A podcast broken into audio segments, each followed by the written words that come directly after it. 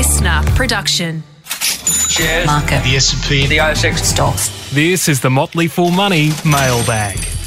Welcome to Motley Fool Money, our very special, they're always very special, Sunday mailbag edition. I am reliably informed by my co host that Sunday would still happen anyway, so I can't promise we have made Sunday happen, but I can promise we've made the mailbag happen and we're here. Speaking of we, speaking of my esteemed co host, Mr. Andrew Page Esquire, founder and managing director of strawman.com, the chief cook and bottle washer, as I like to say, Mr. Ram Page himself. How are you, buddy? I'm very good, very good, sir. Yeah, Excellent, despite excellent. despite all of the goings on in various markets, um, yeah. Whis- You're referring to whistling crypto, along. of course. I'm going to avoid it exactly.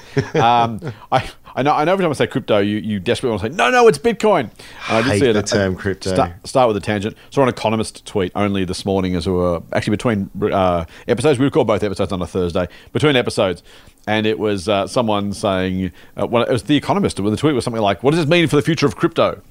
And I was just gonna. I was. I can just imagine every every Bitcoin only fan who's gonna like just pile onto that tweet with like it's not just about crypto, it's all about. Anyway, I just thought that was Oh interesting. God! It's just the, Not that the they know what they're doing the- or not, but- uh, the, the most frustrating thing about it all is just that everyone, everyone with their preconceived bias is out of the woodwork, dunking, Mm-hmm. Yeah. dunk, dunk, dunk, and it's kind of like. Yeah. I think where they, I said to you before off air, it's just like the frustrating thing about it is, is like, you know, I think everyone in Bitcoin land actually not only agrees Mm. with you, but has been screaming from the rafters for the last two years that it's all a Ponzi, it's all going to come crashing down. It's like, it's like, like just, And when you say all, you don't mean all, including Bitcoin. You mean specifically some of this other exchange stuff that that is questionable at best. the the the the, the uh, shouldn't we, we shouldn't call them exchanges. Uh, we should call them what they really are, which is a casino. Um, and and not even smart casinos. Like a, a smart casino just takes their rake, right? These these guys have actually been Yeah. taking you know scamming people into buying these worthless things, Uh-huh. and then and then actually using that money and lending it out as uh, using it as collateral for loans, taking directional bets. Just it's how you go from zero to multi billions of, of dollars in values like this um, Sam Bankman Fried guy. You know, he's like worth fifteen billion dollars last week. That's how you do it, right? Mm-hmm. But you've had you've had um, all the OG Bitcoiners going. It's a scam. It's a scam. It's a scam. And then now, now, and now they're going. I told you Allegedly. so. And now everyone's dunking on them, and it's like we're on your side, guys. Like you, you, you're so you're so lost in your in your own preconceived, ill-informed notions that you you know. It's anyway. It's it's very it's very frustrating, but we'll, I'm we'll getting get that there. sense from you. Yeah, that sense from you. yeah, yeah. What can you do? What can you do? You It's can't do much at all, mate. What, what you can do though, we, you can you can help me out a little bit. You can tell me what strawman.com is. we're a, as I joked on, uh, as I joked uh, for the other episode, we are a uh, online crypto exchange with with the straw coin and private uh, online crypto It's going to the moon. exactly. It's absolutely going to the There you moon. go. should, you should buy it. It's uh, it's it's it's blockchain. It's something. It's it's cool. It's gonna it's gonna disrupt and like disintermediate. Bitcoin, but better. Yeah. but better, bigger block size, faster transaction times, all of that stuff. You No, we are we are not that. We are we are a humble private investment club, and uh, and that's what With a we are. founder who just is a little bit partial to Bitcoin. Uh, a little bit, yeah. A little bit, bit. Mate, uh, let's let's let's get on with. Uh, I don't think we've got any Bitcoin questions for you this week, but I dare say they'll come in soon enough. Oh, yeah. Uh, I, there, were, there were some people on Twitter. I mentioned our, our, our tongue-in-cheek exchange on Friday, who are looking forward to Bitcoin episode part two, which we will have to do at some point soon. Uh, probably Yeah. as we get closer to Christmas, would be my guess. That'd be a good one. for that Yeah. one. Yeah. Um, We'll have to talk about that. I'm not exactly sure how we're going to do that episode, so we'll have to we'll have to think about uh, how to how to kind of wind in what we already talked about, what kind of comes from that, what other questions people have got. Maybe that's maybe that's maybe that's the thing. If you have any Bitcoin specific questions, um, use the usual social for all of your investment questions. We'll try and answer them on the podcast. But if there's Bitcoin specific ones, maybe I'll call it now for Yeah. people who got those questions. Um, Send them through. Andrew, you may have different ways you want to handle that episode, and we'll talk about that off air. But if you do have any particular questions for Andrew around Bitcoin uh, or crypto, in, and in as much as they're not the same thing as Andrew's said in his opinion, so um, you know, but if you have any any question about how they are different or the same or any of that kind of stuff, uh, now would be a great time to flick them through. They are, So, they yeah. are the same in as much as pets.com and Amazon are the same. You know, I don't know how else to say it more simply. But anyway, yeah, send through, send through some questions. We want it, we want it to be listener led. So we'll Yes, talk about the things correct. that you're interested in. Nice. Uh, we got a question from Delphin who starts by saying, Dear Scott and Andrew, Written in retrospect, in, in square brackets, my emails ended up longer than I intended. Feel free to paraphrase or summarize as you see fit. But we will we'll do our best, Delphin. He says, uh, I'll start with the obligatory thanks and praise, not for the sake of convention, but because it is well deserved. That's what we expect, Delphin. Well done. Thank you both for the time you give Australians with an interest in their financial futures.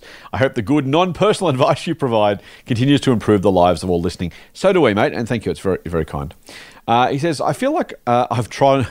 This is one for you, Andrew. I feel like I've gone a little too far down the rabbit hole with this question, or perhaps I'm a victim of self induced multi layer inception. I would appreciate any non personal advice once again you could provide. I'm sold on dollar cost averaging into low cost, broad based Australian and or international ETFs. Excellent. And the buy and hold strategy for these assets. Excellent. Uh, superannuation seems like the perfect place to do this, contributing up to the maximum concessional contributions threshold each year for my wife and I. Here comes the question. You guys often talk about cash being uh, this has been the worst investment over time. Uh, probably just, uh, worst, I think it's probably means. Yep. With interest gains generally losing to inflation and the huge opportunity cost of loss of growth potential over equities. I would put it to you both, says Delphin. I like the uh, the uh, courtroom tone. I'll put it to you both that for the proportion of Australians with a home and mortgage, the choice is not between cash and investment, but between cash in offset and investment. For those with a paid off house, equity could be liberated for investment funds, once again with an offset facility, with the cash in offset earning, in quotes, more than cash in an interest account or a term deposit due to tax savings. With interest rates rising and retail loans predicted to head towards 5% plus in the years ahead, there must be a transition point where if you drew the curves of equity earnings, both growth and dividends, compared to cash held in offset, you'd reach a net neutral earning mm-hmm. over the longer term. If the share market averages 9% over the long term, then after tax, you, the earnings might be 6 or 7% per annum. If I'm brackets or quotes earning 5 to 6% in an offset account, it feels hard to justify the extra risk of equity investment for a potential 1 to 2% return per annum. Is this logic wrong? I realise our current inflationary and higher interest rate environment may not last longer term, so the above calculation may only be relevant for an unspecified period.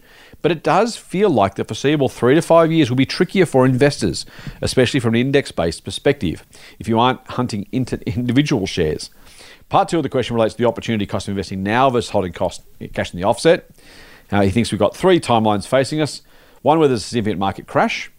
Um, Second, where things stabilise, inflation has peaked, then turned to a level above recent normal. Or a third, where the structural issues driving inflation start to reverse or end, or we achieve a feat of productivity increase which allows for accelerated growth. Perhaps shares return to or beat the 9% per annum in this event. I'm more of a bear in the upcoming decade, he says, which probably speaks to my personality. But some of the resources have pointed listeners, uh, some of the resources you've pointed listeners towards, including the psychology of money and Ray Dalio, also point towards some tough times ahead.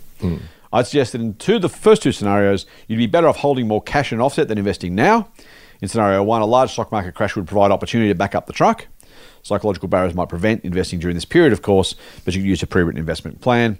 Uh, in scenario two, you'd only be slightly better off investing in shares. And in scenario three, you lose out to the market, eat a big piece of humble pie, looking at the opportunity cost of losing maybe 4% per annum by staying in cash versus being in the market.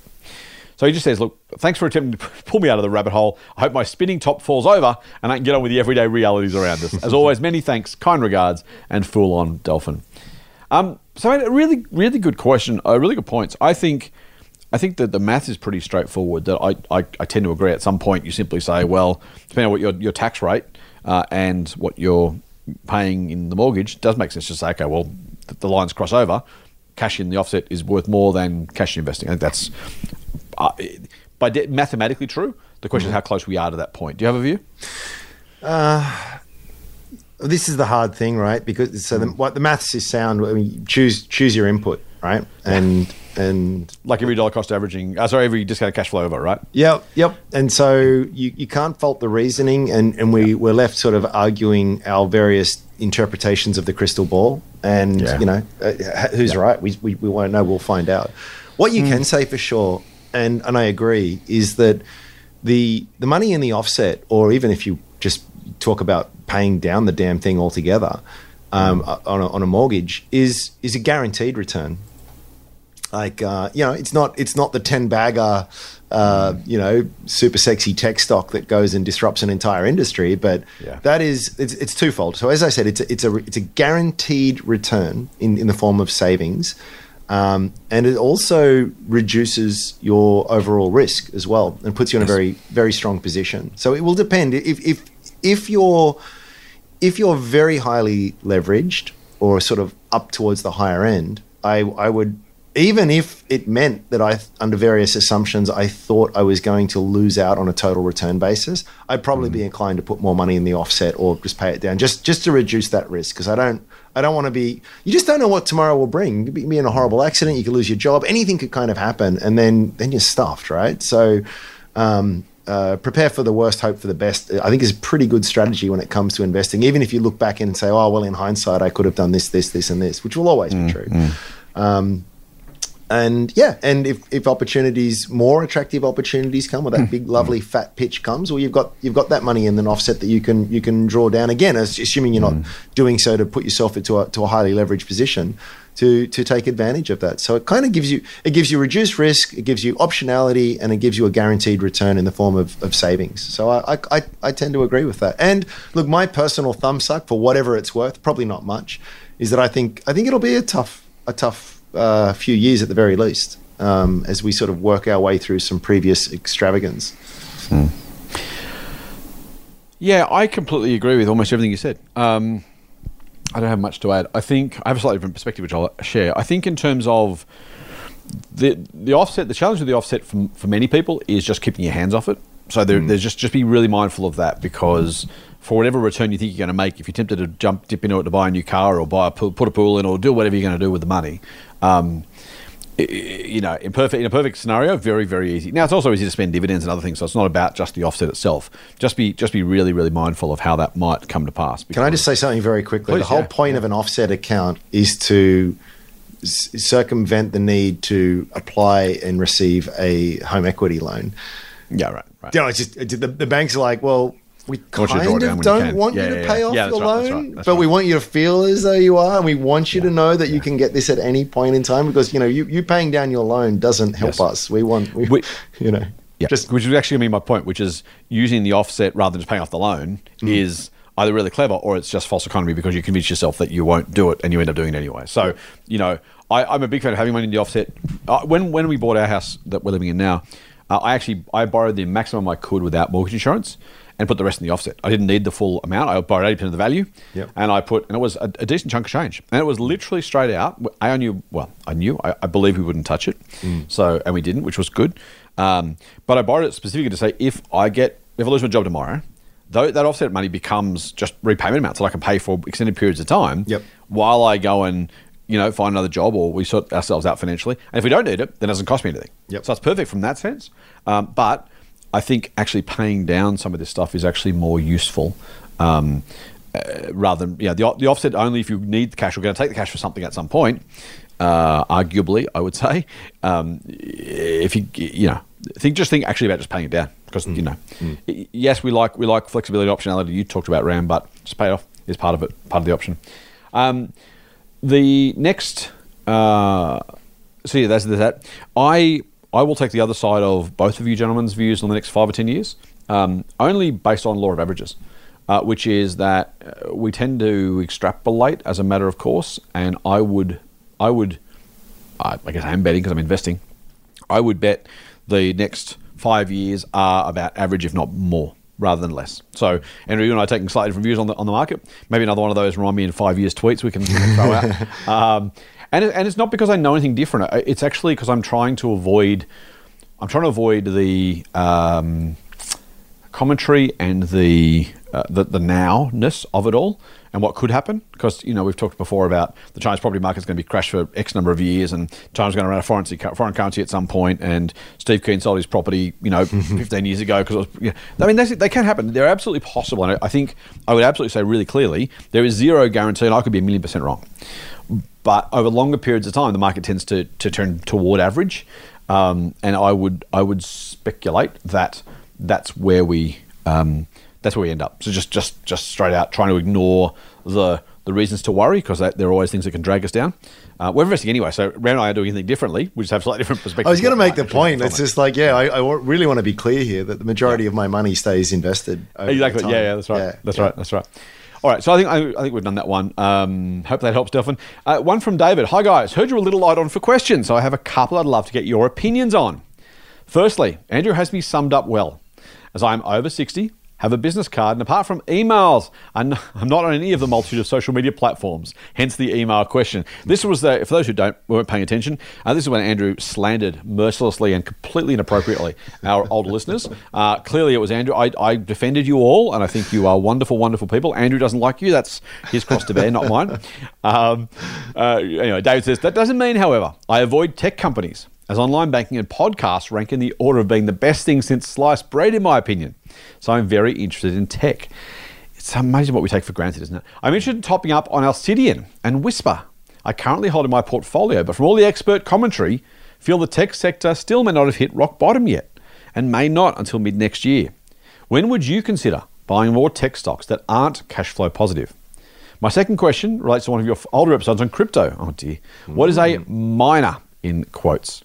Keep up the very informative and entertaining podcasts. I've learnt so much from them over the past few years and have used your advice, albeit generally says, to set up a mini portfolio for my four gorgeous grandchildren. Oh, well done, mate. Who I hope to be able to educate in investment when they get a little older. They are lucky kids, David. He says, full on, David. That's very, very cool, mate. Well done. Um, that, that, that, those, are the, those honestly, um, we love helping our listeners. Uh, personally, though, I love helping our listeners' grandkids even more. I think this, you, you guys and, and kids, you guys are just doing some spectacular things for people who won't appreciate it yet, won't know it, uh, but you're setting them up for, for very, very, very successful lives, hopefully. So well done. Um, mate, can you give me a 30 second on what is a miner so we can get that out of the way? Yeah, it's a really horrible term. What miners do is they compete for the right to add the next block in the in the blockchain, and by doing that and making sure that every all the transactions are kosher and correct and properly um, attributed, they they get a reward in the form of the the native token that you're dealing with. So basically, basically, there's there's a triumvirate here. You've got nodes on the network, which which keep a record of everything, keep everyone honest. You've got miners that process all of the transactions, essentially, and you've got users of, and you've got the the actual users and holders of of the tokens. I shouldn't just say Bitcoin because it's the only one that matters. Um, and and and what they do is they yeah they they they essentially secure the network. And right now, despite all the ructions that are going on, there is more mining activity now than has ever existed. The hash rate is through the roof, which makes Bitcoin the most secure system in the world by about uh, two orders, three orders of magnitude. which is not what David asked, so we'll move on. Um, he, he knows what a miner is, though. Someone who processes the transactions, David, effectively. All right, back to Alcidion and Whispir, and then more broadly, whether the tech sector has hit rock bottom and when we might buy tech stocks that aren't cash flow positive. Do you have a view on Whispir or Alcidion as stocks or a view on the tech sector more broadly? Yeah, well, I've got a very strong view on um, Alcidion um, Okay. because I've, I've been a shareholder since 2020, uh, both you go, on right. Strawman for my, my public portfolio and just my, Nice. my, my personal portfolio. I've, I've got a few. I really Mm-hmm. like the business. Um, I did sell some. It got to pretty silly Healthcare prices. software, just quickly. Sorry. Oh, so yeah, they, they it. do. So it's amazing. Anyone who knows who works in healthcare knows this, but they're very Hmm. late adopters of technology. It's why you go into a lot of places and there's still like a clipboard at the end of the bed. If you can wrap your head around that, doctors were the last people, the last holdouts for like pages and fax machines. Like, you know, God, God bless you. You were all miracle workers, but but seriously, get with the times. So Alcidion has this uh, really. Cool, they've got a range of products. Um, Um, hmm. Miya Precision and others, but essentially they they've got like a electronic whiteboard to help manage uh, various wards. They've got um, things that help you sort of schedule and manage the patient journey, and it's all linked up. And um, you know, we'll we'll Nice. send you alerts for when you need to do things. Just, it's just like the inevit- the inevitable evolution of, of that sector, rather than using, you know, as I say, a, a whiteboard. Technology enablement for, for an important industry. Yeah. Now, so what, where if you really have to dig into the weeds here a little bit is that medtech is a huge industry, and these hospitals and places like the NHS over in England have spent millions and millions and hundreds of millions in, in, in building these legacy systems that they're very hard to switch out. They, they are so critical to everything that even though better things come along, the the implementation is a huge project. There's always mistakes. And it's not an area you can really afford to just shut it down for a while and come back when it's ready. So they, they tend to be they tend to be much stickier than than and and and the the adoption and, and, evolution of technology in that sector tends to be very slow for actually pretty good reasons. What's cool about Alcidion's technology is it doesn't disrupt all of that. It actually sits on top of it. So whereas a lot of people come in and say, hey, we can do all of this faster and better, they say, actually, we'll talk to all these legacy systems so we can implement very fast. Um, we can make sure that your previous investment isn't gone to waste or we can still get to use it. We can roll it out very, very quickly.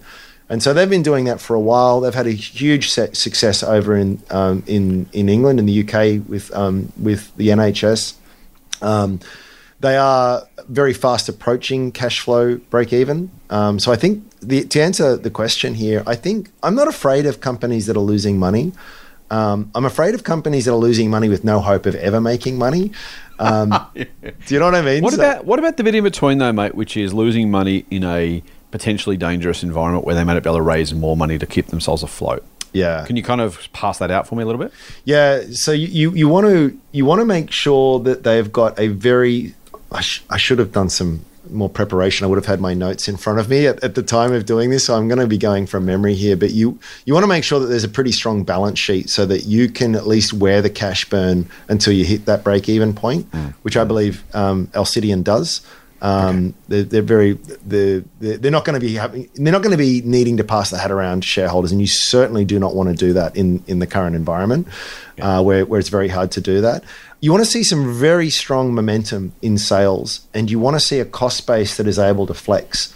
So, in other words, there are some companies that, like if we were running a hairdressing salon and we wanted to triple our our volume, you know, there's only so much haircuts I can do in a day you know, it takes me what I don't know what fifteen minutes for a, for a um, for for me. My wife's haircuts take a bit longer. I don't know. I'm going to get in hot water here, but basically, there's only so many I can do a day. I'm going to have to. I'm going to have to increase my staff uh, levels as as I scale up, and my costs are going to increase as well. The great thing about things like our Alcidion and other companies is that well the technology you can roll out to 100 other different um, hospitals and medical institutions around the world. And while there's an implementation and there's ongoing maintenance and, and assistance with all of that, you don't the, the, increase in the cost base shouldn't grow as fast as the increase in, in the in the revenue run rate. So there's three things which I'll summarize because I went all over the shop there. Very strong sales momentum where you feel as though the sales are going to go continue to grow very strongly for very good reasons, not just blue sky hope.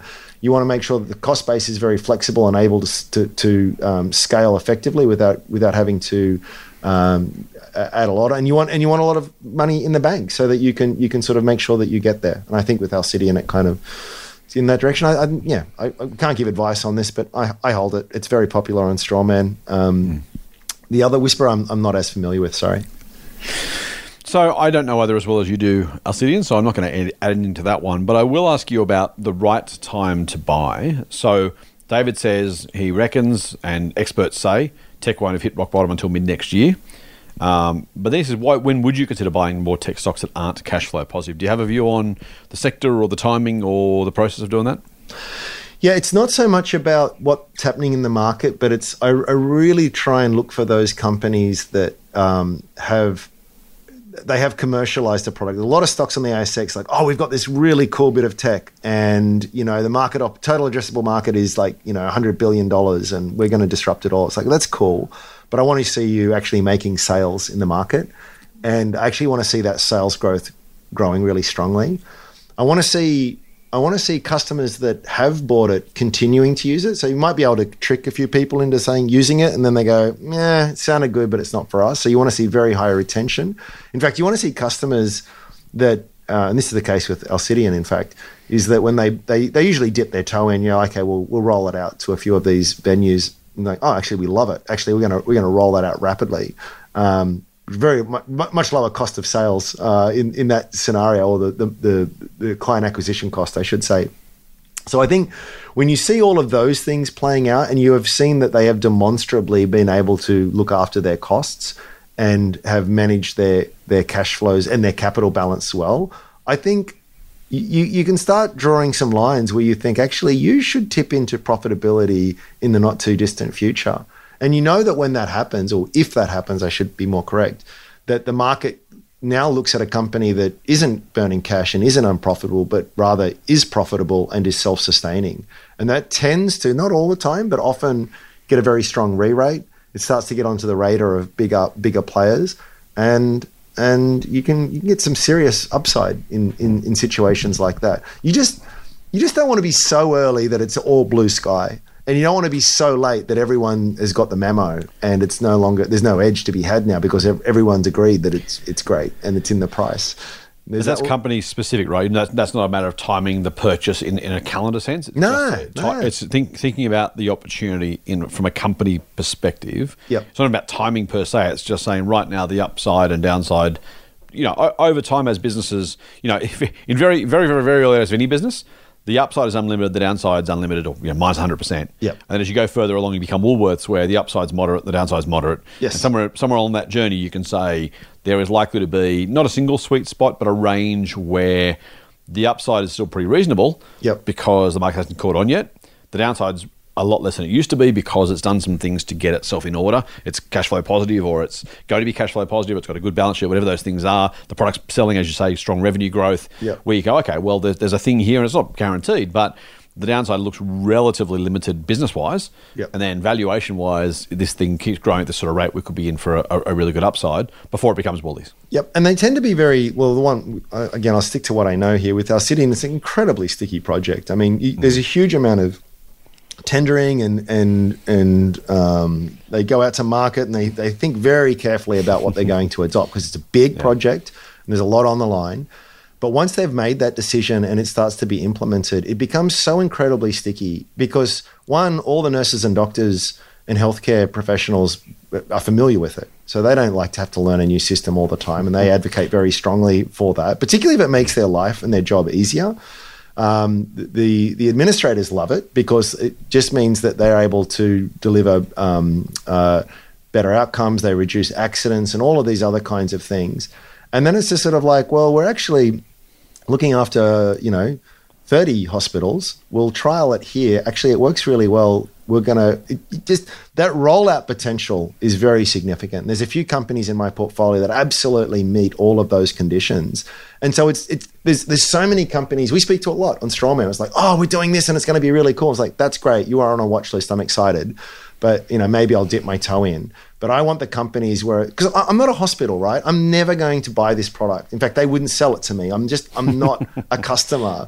Right. But but you you every cust every company has a good story. Like literally every company has a good story right up until the very end until it doesn't. They're not, they're not, most of the time, they're not trying to screw you with. They genuinely hope this Oh, is yeah. what they're going to try and do and be successful with. And so it's not a case of they're all they're all making up stuff. It's like we have these hopes of being the next thing. Or we're gonna we're gonna do this, you know, and and that's great. But but when you see people actually buying it, real cash, real transactions, Mm. and that is going up and up and up every year. I, what it says to me is that hey, this is legitimate. They are they are absolutely. This is the thing that they said they were going to do, and they are doing it now. In hindsight, would have I made more money if I bought it five years ago before the first sale had come through and it was all blue sky? Yes, probably I would have. Um, but but but it's just it's a it's a coin flip. Probably not even not even as good odds as a coin flip at that at that point in time. So I I I think that there is a sweet spot where you forego a lot of the very early upside, but you're still well ahead a lot of, of a lot of the big money as well. So you've got you're investing. Yes, albeit with less upside, but still very significant and attractive upside, but at the same time with much, much, much, much less risk. Alcidion in 2022 is a very diff- different proposition to where it was in uh, in 2018. And uh, yeah, I, I'm, I'm, I've got to be careful what I say here because I get excited when I talk about stocks I own, and and, and unfortunately that can be contagious. And, and so I please don't run out and buy it just because of what about what I've said. Um, do, go and go and do your own work. Make sure you understand it. Plenty of people I know, smart investors hate it. So so there is that. is that is that that a big bit of butt covering? Yeah, but Yeah, no, that's enough. I think you're probably, you're probably okay there. Um, yeah, look, I, I will I will agree, mate. Just I, you know, I don't I don't know the business as well. I think David, um, just be careful about the experts and what they say and what they think. Uh, I don't. I'm sure we must have said last week. I can't remember if we did. The Dow Jones had its best month in 46 years in October. Uh, and no one, no one had forecast that into September. No one said, "Guess what? Get ready. This is going to be the best month in half a de- half a century."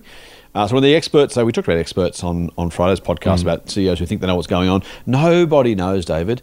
And the other thing, by the way, is if everyone believes that's true, Then what's going to happen is the people who think they're smart are trying to get ahead of that, so the price will go up earlier than that. The people trying to get ahead of that, just the whole thing is a bit silly.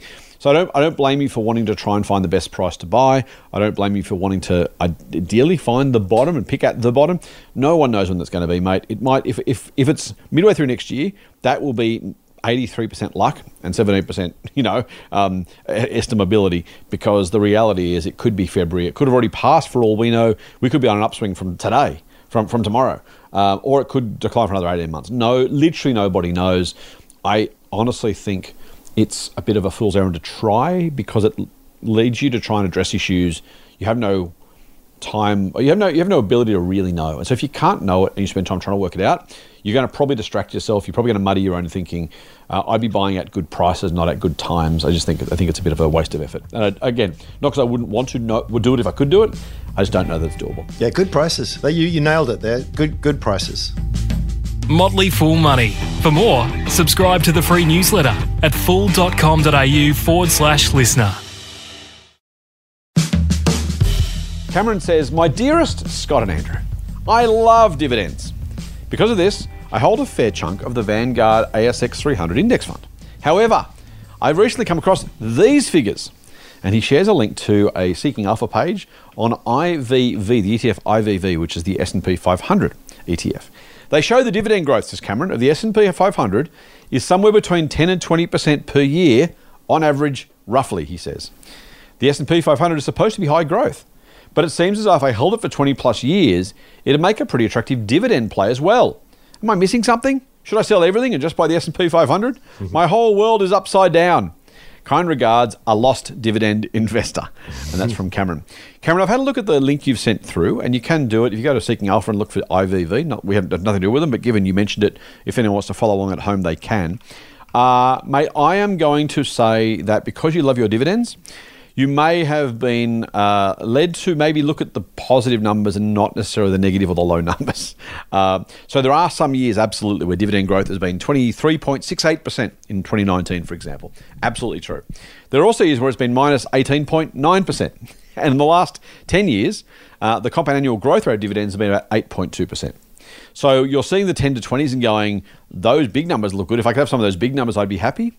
Uh, first I'm going to just say very kindly, very gently, is I don't know you can assume that 10 to 20 is a reasonable range ongoing. In fact, I, I would absolutely tell you I don't think you can at all. You should not assume it's a reasonable range ongoing. What you have identified, though, is that dividends tend to grow over time. And as I said, the compound annual growth rate of dividends over the last 10 years is 8.2% on the S&P 500. Over the last 20 years, it's 7.6%. So that means the income you're getting is growing roughly at that rate every year, which is spectacular. And if you're a dividend investor, you should want growing dividends. One, because we all like more money rather than less. Two, inflation, which we've always talked about, but has now become a much bigger issue because the numbers got higher, is going to continue to eat away at your purchasing power. So you want growing wages, obviously. You should want also growing dividends as well as growing asset prices if you're going to be a dividend investor. So those two things are really, really important. So first thing, maybe cool your jets a little.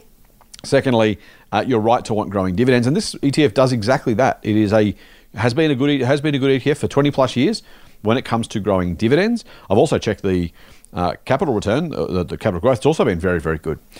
I think what I would say is a couple of things, and I'll get your thoughts in a second, Andrew. Firstly, um, uh, I, I think this is a perfectly fine dividend play if that's what you're looking for. I would say a couple of things. Firstly, a, a growth of eight percent is good. But if the starting yield is 1% or the starting yield is 3%, then the cash you're getting is going to be very different and you're not going to necessarily catch up. So if you're, if you're starting with a very low yield, and even if it grows meaningfully, it has to grow a, a lot faster or for a lot longer than a yield that starts at a higher place. If you've got two companies, one's yielding 1%, one's yielding 3%, by the time that 1% gets to 3% in, in absolute cash terms, that's going to be years and years and years into the future, even at moderately high growth rates. So to, just to get to 3 the other one, if it's already starting at three and growing as well, it's chasing a moving bogey. And it could take 10, 15, 20 years to get there. Now, it might get there, it might still be worth doing, but just be mindful not only of the growth of the dividend, but the starting yield. Uh, now, don't maximize your starting yield. We talked about banks on Friday. Um, I'm not saying go for the highest yields either. I'm just saying make sure you do both of those at the same time. So I, I, I don't have this particular ETF. I have a Vanguard Total Market ETF for my young bloke.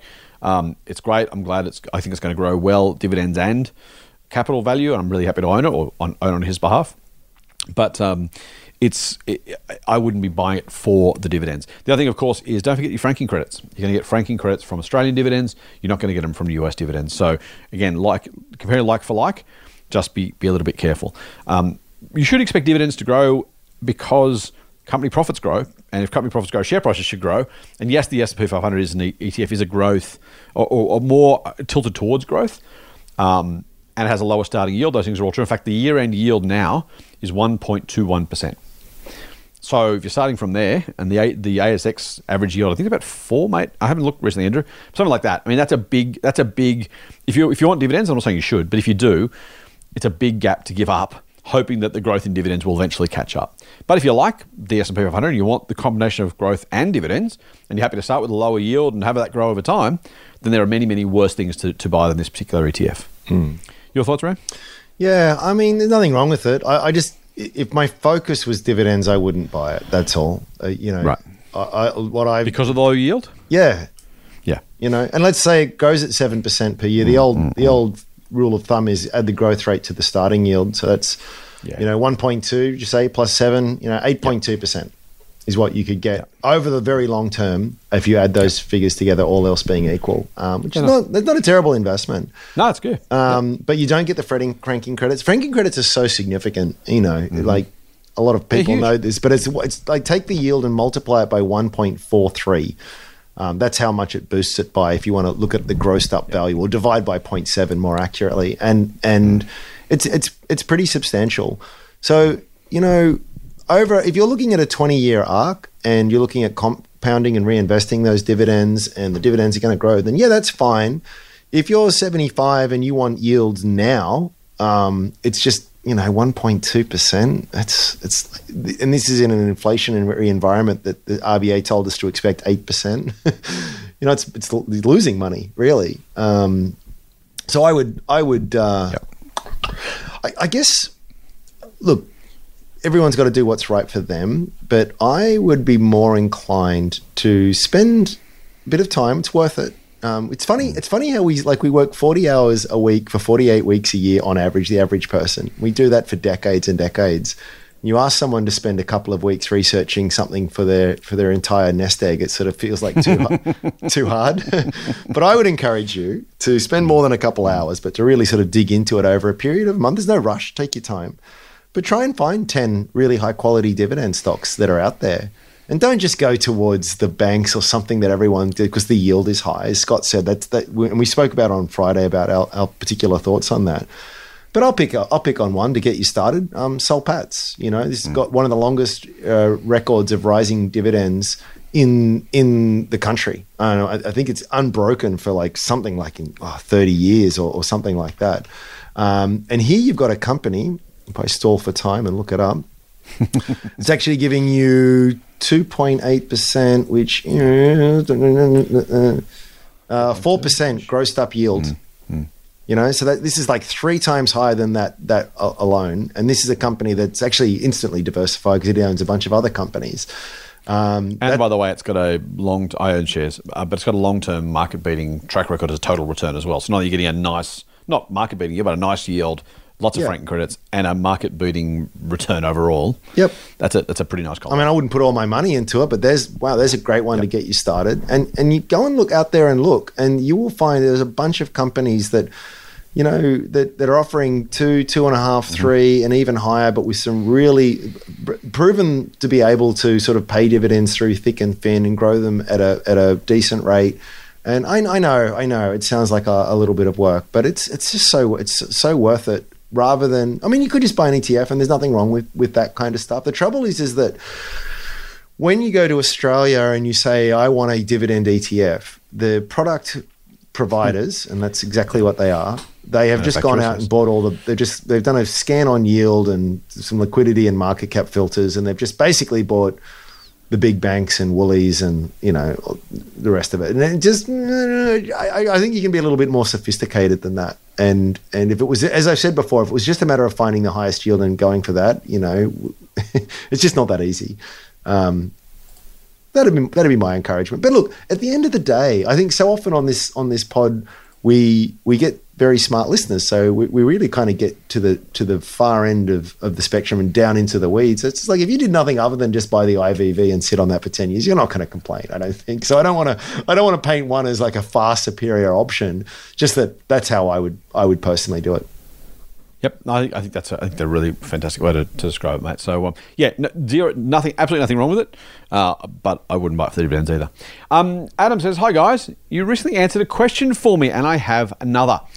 If you had a portfolio of three or four broad-based index ETFs in equal amounts, the ETF automatically rebalances every three to four months to reflect the companies in the index.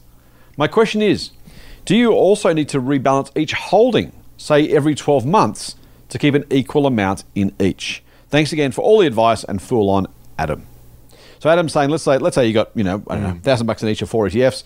Uh, one's a global one, one's Australia, one's American, one's small cap or something. Just pick numbers. They're going to have different returns over the next twelve months. At that point, do you, should, should you do you have to rebalance them to kind of go back to twenty five percent in each?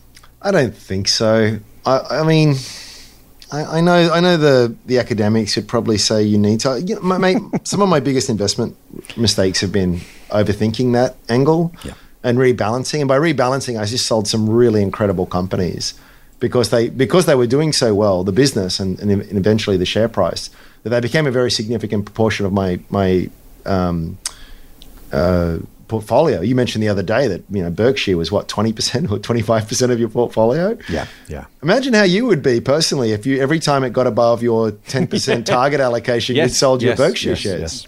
Plus paid tax, by the way. Right. On the, on the- you know? Yeah. So, I mean, again, I know it's I always say it, but it depends. Sometimes they're just the price will be silly, and it just it, take it makes sense to to Yeah. sort of reallocate. But but the, the the first rule of compounding is just get get out of the damn way. And and I think sometimes we can be too clever with that. Now, if you're talking about a scenario where one of the ETFs was the Cathie Wood ARK ETF and it's 2020 and it's just gone up 80% and now it's 60% of your portfolio, okay.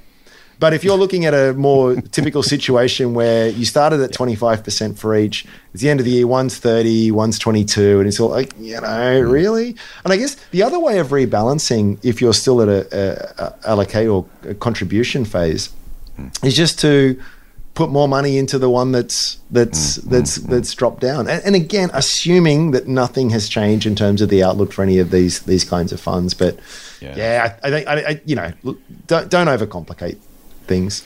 Keep it simple. Mate, I very rarely do this. We used to do a bit in the old days. Um, I haven't done it for a while. I'm going to do it now. Um, we have just launched a brand new ETF service at the Motley Fool. It is stupid cheap. Um, like I'm talking, yeah, let, let's say $29 because that's exactly what it is. Stupid cheap. Uh, which has a ready-made allocation to a broad set of ETFs that I think, personally, because I put it together, um, is worth people investing in if they're ETF investors. So, you know, we're, we're stock pickers generally speaking, the Motley Fool, as are you. Uh, we also know a lot of our listeners want, understand advice about ETFs. Um, this is really stupid cheap. I think it's fantastically good value. Um, there are T- T's and C's, read the disclaimers, all that kind of stuff. Um, go to fool.com.au forward slash join dash ETF dash investor. So join ETF investor, fool.com.au forward slash join dash ETF dash investor. Um, 29 bucks, cheapest chips. Uh, and I say that only because um, I was I wasn't actually going to do that at all. But when we're talking about rebalancing, it occurred to me that's uh, you know that's something we're going to do or think about when it comes to this particular service. It's literally lau- launched on Monday, like it's brand brand new. So go and have a look, please. Um, help me out, by the way, because if you don't want to do it, tell your friends and family. Uh, it's just it's stupid cheap, twenty nine bucks. Like what's that, sixty cents a week? Um, seriously, like one trade, two trades, just super cheap. Uh, oh, by the way, uh, uh, also a, uh credit, you'll get fifty dollars worth of brokerage if you're a new Pearler customer and you join us. You can use our, our code to get some free brokerage. We get nothing from it; they get nothing from it. Uh, we get happy members; they get more customers, but there's no money changing hands. Just because we wanted to help our members get started. So you're going to pay twenty nine bucks. You're going to get fifty bucks of free brokerage if you're not already a Pearler customer.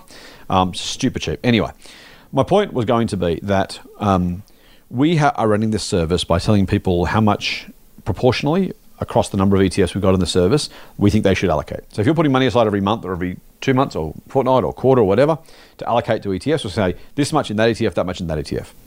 When we change that, we're not going to suggest people rebalance everything they own. We're just going to tell them what we think they should do with the new allocations, with the new money they're putting towards their investing in ETFs. And the reason is pretty simple. Uh, it's largely tax. Um, if, if, we, if we change one ETF for another, if we change one ASX ETF for another ASX ETF, it's very, very unlikely the one we're going to move away from needs to be sold immediately. Because it's probably just one's going might be better manager or slightly lower fees or something.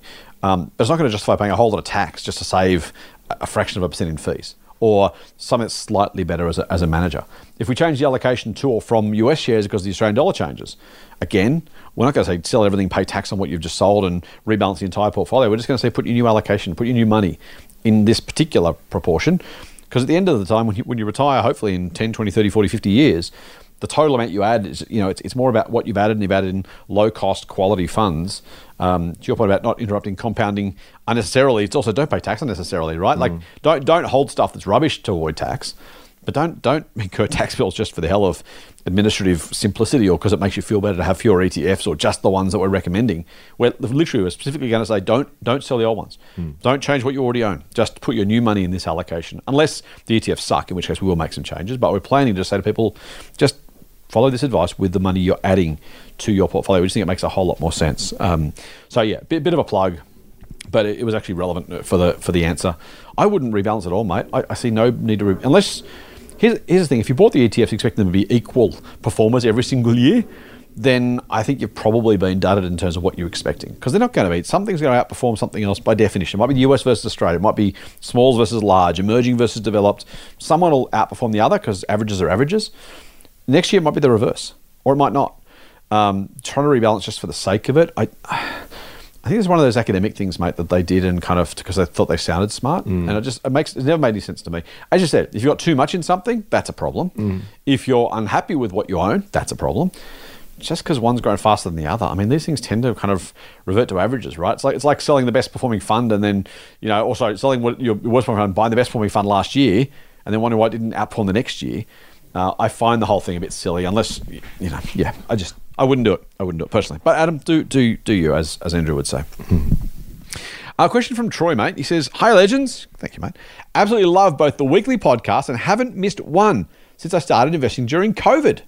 Big thanks to the state government stimulus packages." He said they got my investing journey started. Well, there you go. Thank you, Premier. I'm 43 now, and I can't agree with you both anymore that I wish I'd started investing 25 years earlier after looking at those long term market charts. Yes, it is painful. My question is probably more, oh dear, more aimed at RAM this week. Re small cap businesses. There you go, mate. You were complaining about not having any questions for you. yeah, getting some love. Um, I get there's a lot of research to do to understand the companies in terms of what they do, where they're headed, and what their current financial health looks like, etc. I also understand, excuse me, there are lots and lots of small caps on the ASX.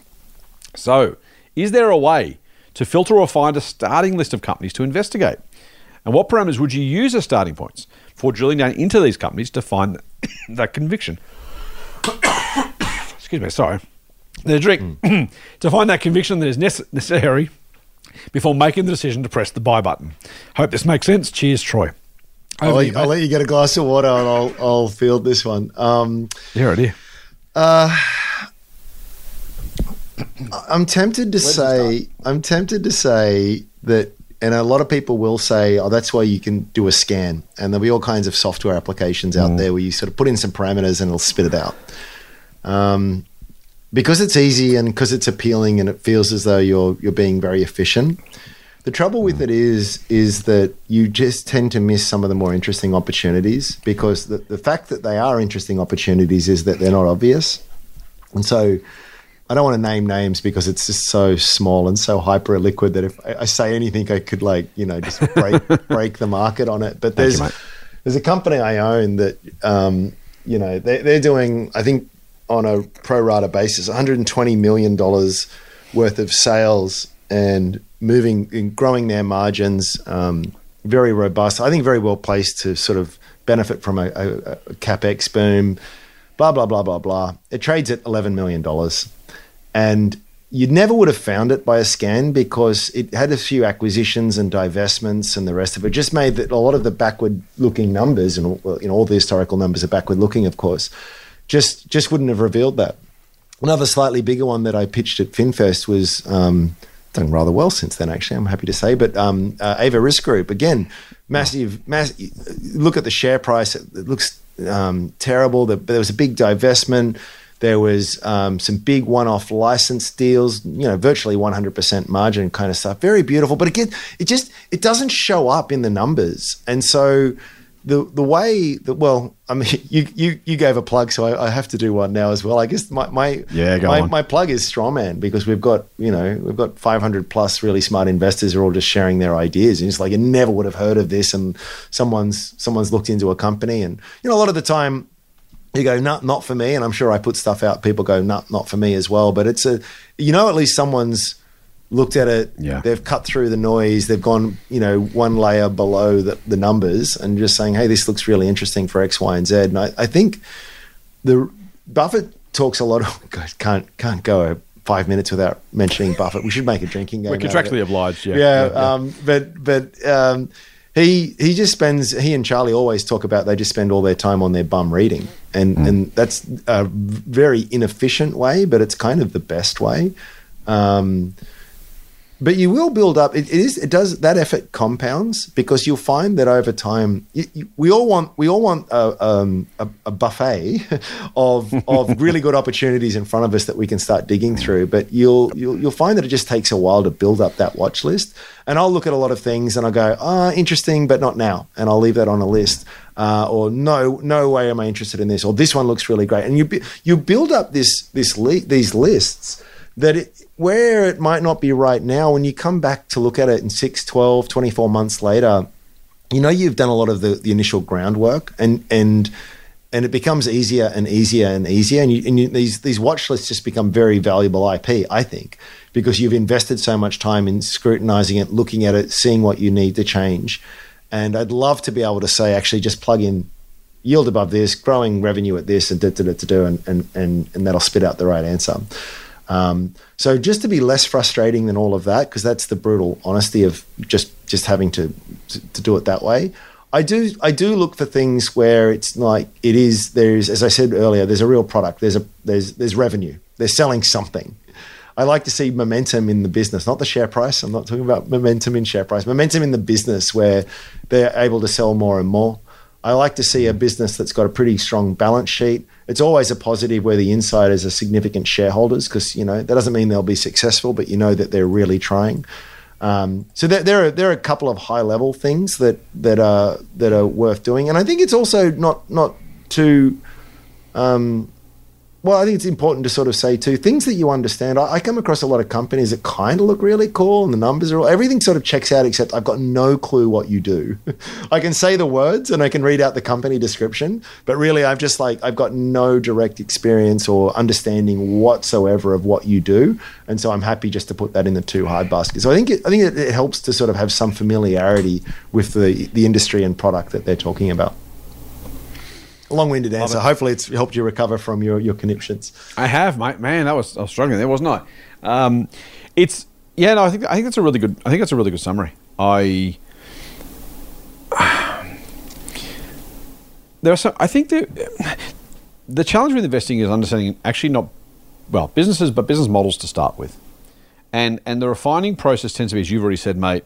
Never love it or I'll look at that again later when things kind of develop. Mm. And it's thinking about what what sort of criteria would you use. So I think generally speaking, as you say, screens are not going to necessarily work for you because they're all allowed to everybody. And if you're relying on who's got the fastest computer, it's almost certainly not going to be you. It's going to be someone else or Yep. a better computer or better better screening tools or whatever.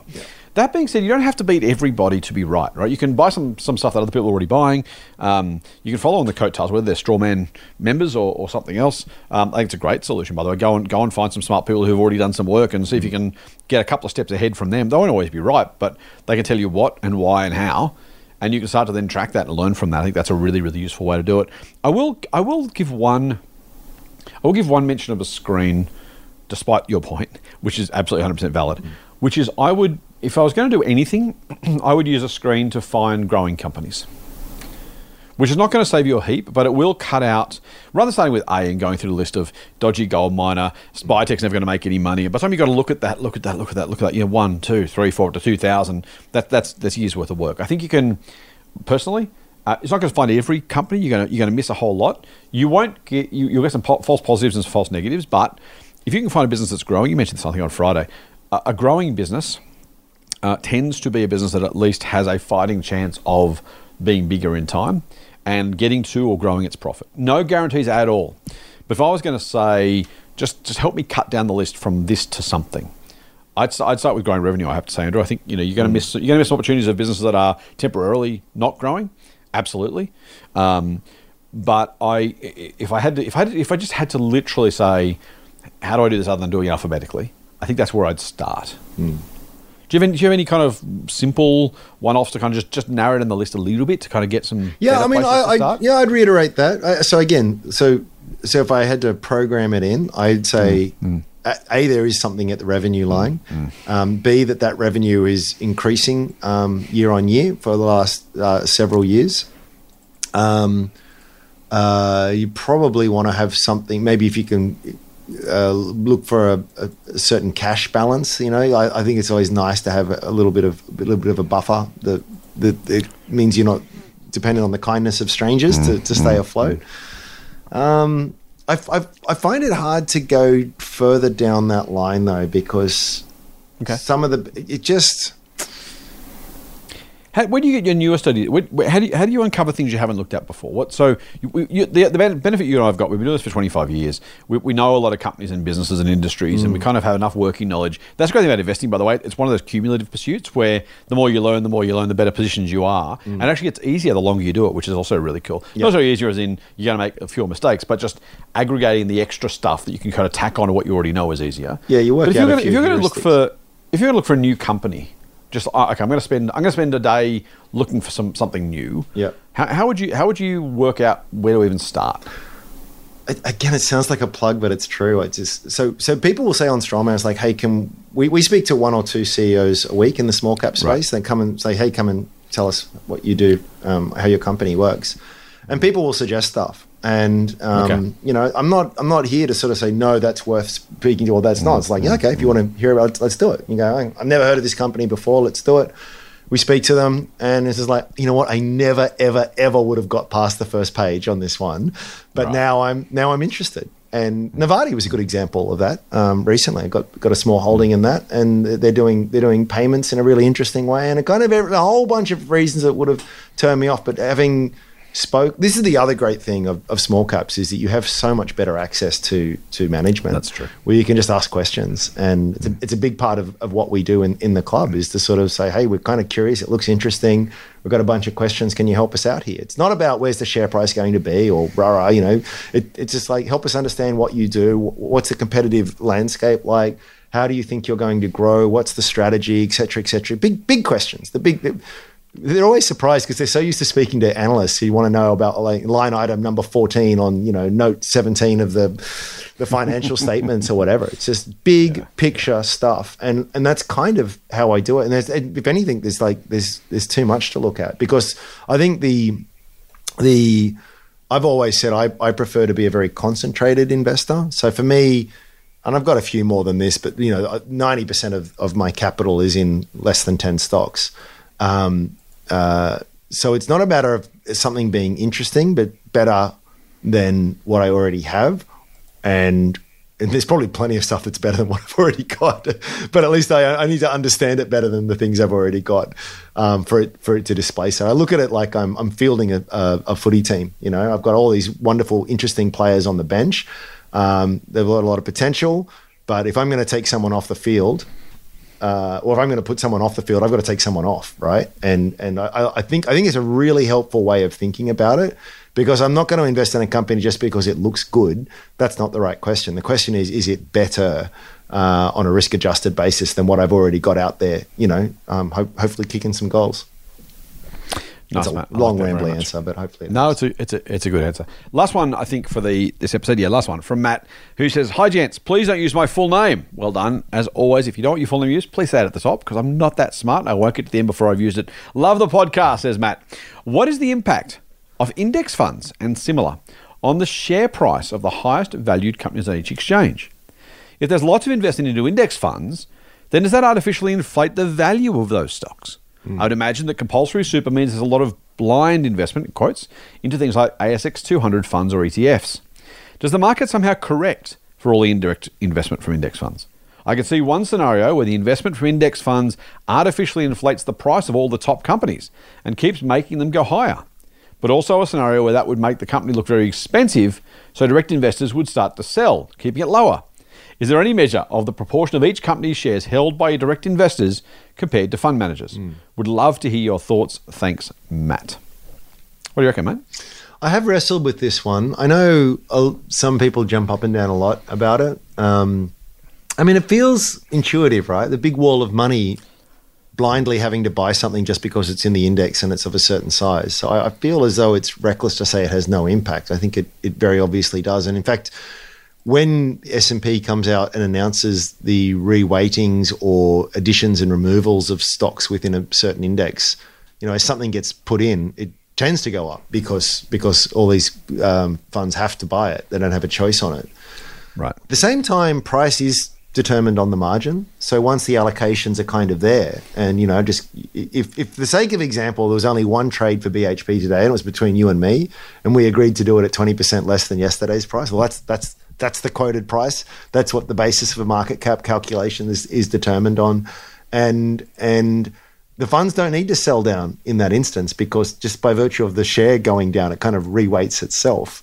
So I don't, I don't, I'm not as concerned about it as a lot of people are. I shouldn't say a lot; I give it more credence than it deserves, but as some people are. Um, but I think it's, a, I think it is a factor. I think, I think the higher cap, bigger weight companies probably get a premium that they otherwise wouldn't if it wasn't for that. I just don't know how significant it is. I, I don't know. What do you think? I am reasonably sure it's a non-event. Not not perfectly sure. Reasonably sure it's not an event. Um, your point, mate, is absolutely right. That uh, the it only matters on the day the trade's placed. Because once they've bought the, the shares, the next day they might be holders, and maybe they're less likely to sell because they're holders. They have to have an index weight, so they might it might reduce a little bit of the potential selling pressure. But realistically, if the ETF buys today and the new and I sell tomorrow for whatever price we want to, that's the price that the the shares will be traded at, and that's the price will be recorded. So the fact the ETF happened to buy them yesterday is almost immaterial. Now, it doesn't mean that people don't anchor to past prices, so it has an effect. Has an effect. I think the other thing I'd say is the wall of money is coming anyway. Let's say you take ETFs away, um, uh, almost almost because of law of averages. If BHP is ten percent of the market weight, it's probably going to get 10% of the money if it's not an ETF, just because that's the way the money's going to be spread by invest stockbrokers and analysts and fundies, and everyone else is going to probably buy about 10%. Maybe it's 8, maybe it's 12, but of BHP, right? Just because it's kind of that's that's how it gets there in the first place. These these weightings are there before the ETFs even existed because the market bought that much of BHP. So it, it does kind of reflect the the relative size and relative um, value of both the profits of the business and investors' views of the business. That's how the share price are created in the first place. So effectively, an ETF trading at the price the market had already decided it's worth doesn't change anything materially. Um, uh, and I said, if it wasn't ETF, it'd be someone else buying shares with their own money, not using the ETF structure, but buying BHP shares because the broker said, "Yeah, put some money in BHP," and the other guy says, "Put your money in News Corp," and the other guy says, "Put your money in Woolies," and so they do, and lo and behold, we get to where we got to before we had ETFs, which is about the same proportion. I think, if anything, the money, the, the wall of money going to sh- in shares in general might push up the market in general, i.e., so super contributions or personal savings. The ETF as the as the uh, as the Trojan horse for that. I guess it's a simpler, more easy, more efficient process. But I, I don't think ETF as a structure makes a single lick of difference. Is my is my best guess uh, at all, frankly. Um, to your point, I, I like your thinking, Matt. Yes, if things get expensive, investors will sell them down, so that's part of what will happen. Uh, but BHP is going to probably get roughly, it's not 10%, but let's say it was 10% market weight. It'll get roughly 10% of the money, whether it's still an ETF or not. And that'll just happen. So the ETF thing is, is it's, it, to my mind, I can't. There's a lot of self interest from fund managers and finance types who will hate ETFs because they're taking money away from them, right? They're, the ETFs have to be the, the bringer of all things evil because it just happens to be that way. Um, as you might say, Andrew, don't ask the barber if you need a haircut. Ask the fund manager if the competing product's bad for the market. Oh, yeah, very, very bad. You should use me instead. Why, why don't you invest in my underperforming high fee fund? That's much better than this ETF that might possibly slightly have a very, very, very tiny impact on the market. I hope you're hearing my tongue well and truly in my cheek. Um, I, I've never yet seen a case for, for ETFs being even slightly distorting of the market um, anyone who has any idea or cares enough.